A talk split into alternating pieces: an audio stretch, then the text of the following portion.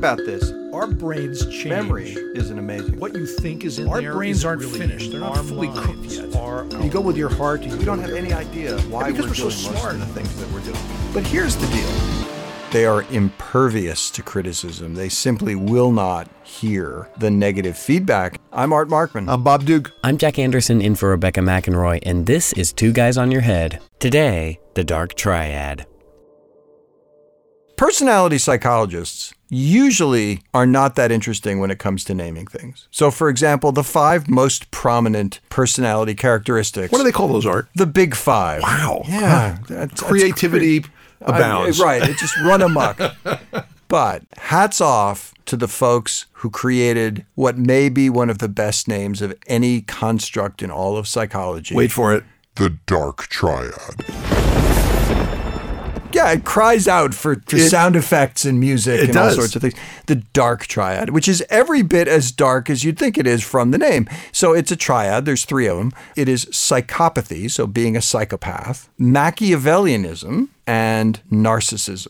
These are people who believe deeply that the ends justify the means, that their goals are of paramount importance, that they are willing to manipulate the people around them to do whatever they want them to do, and that that manipulation towards their own ends is fine. And they believe that all important things start with them and move outward, and that they are truly more important than everyone else. That narcissism component can also potentially veer into that kind of vulnerable narcissism where people who then criticize you are met with rage. And so, in the event that at work, or worse yet, I guess, in your personal life, you are consistently in the presence of somebody high in this set of characteristics, then you are around someone who is constantly trying to manipulate you to get you to do the things that they want you to do. And some of that manipulation can be done through praise and nice things, but it can also be through threats. Sure. And so this is just a thoroughly unpleasant set of characteristics that run together in a certain set of individuals. Yeah, like you say, it's tremendously detrimental to human well being and often to the person who is the possessor of the triad as well. But it's interesting how, in many situations, that a person with those characteristics who's in a position of authority, that person actually persists for a very Yeah. long time, right? Because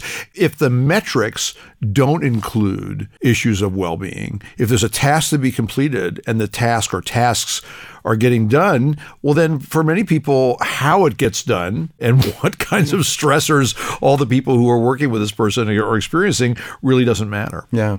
A competent person who is also high in the dark triad is actually likely to rise up in organizations. Because think about this to be manipulative, you have to be pretty self aware because you have to understand your goals, other people's goals, what it is that they're trying to accomplish, and then to try to use that to your own ends. And so early in your career, when you don't necessarily have a lot of power, you have a capacity to suck up to the people who do have some power, to do what needs to be done to help them to achieve their goals. As long as you then call attention to it, that's the narcissism component, so that you get recognized for that. And so it's no surprise that early on, people who are good at what they do, but are high in this set of characteristics, will be noticed and will put themselves in positions where they can get promoted. And it's only after they reach a position of authority and have the opportunity to abuse that power that the darkness of that triad begins to come out. Because you could ask yourself, you know, how does somebody like this get into a position of authority in the first place? I mean, didn't anybody see this? And the answer is, well, no, not necessarily. Because if you're really good at manipulating people, you manipulate people into a position where they think, oh, that's the person I want to have in this position of authority. I think in the structures of organizations, this kind of leads into where do you get your information if you're going to make a decision about personnel and leadership, right? Because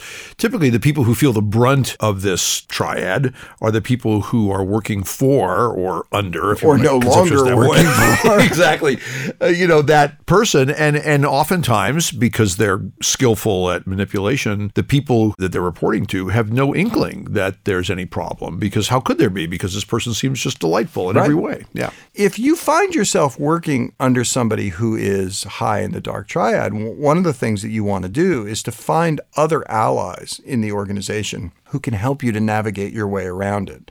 Now, this is hard because you don't necessarily want to go over that person's head because they will find out and they will come down on you for Yeah. that. But if you can find people who are somewhat parallel to that other individual that you can reach out to for some amount of support and potentially for a lifeline to draw you over to another unit, that can be really useful. And of course, if a few people at that level begin to notice what's going on, they can provide sources of information that will be more likely to be heard by the folks higher up in the organization who might actually be able to do something about it. If it turns out that the person high in the dark triad is the big boss, get out. See ya. One of the things to think about, though, that's sort of interesting is where information flows from when the effectiveness of ind- individuals is being evaluated. How do you have a flow of information that allows for not only effective management, but self correction when self correction is warranted? That's a big deal when you think about I mean, we, Art and I teach on a university campus, and one of the things that happens is we get feedback from lots of places, from peers and from student comments and those kinds of things.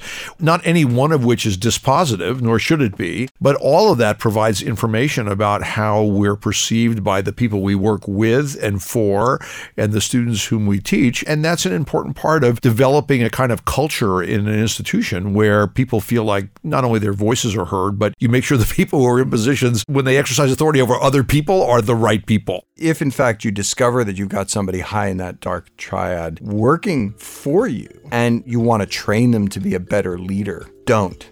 Yeah. because they might learn how to hide some of what they're doing, but it will come back out. Yeah. Next time, we'll talk about legacy with Dr. Art Markman and Dr. Bob Duke. You can listen back to this show or any of our archive shows at KUT.org and subscribe to the podcast and never miss an episode in iTunes or wherever you get your podcasts. Our engineers are David Alvarez, Jake Perlman, and Michael Crawford. I'm Jack Anderson in for Rebecca McInroy, and I co produce Two Guys on Your Head at KUT Radio in Austin, Texas.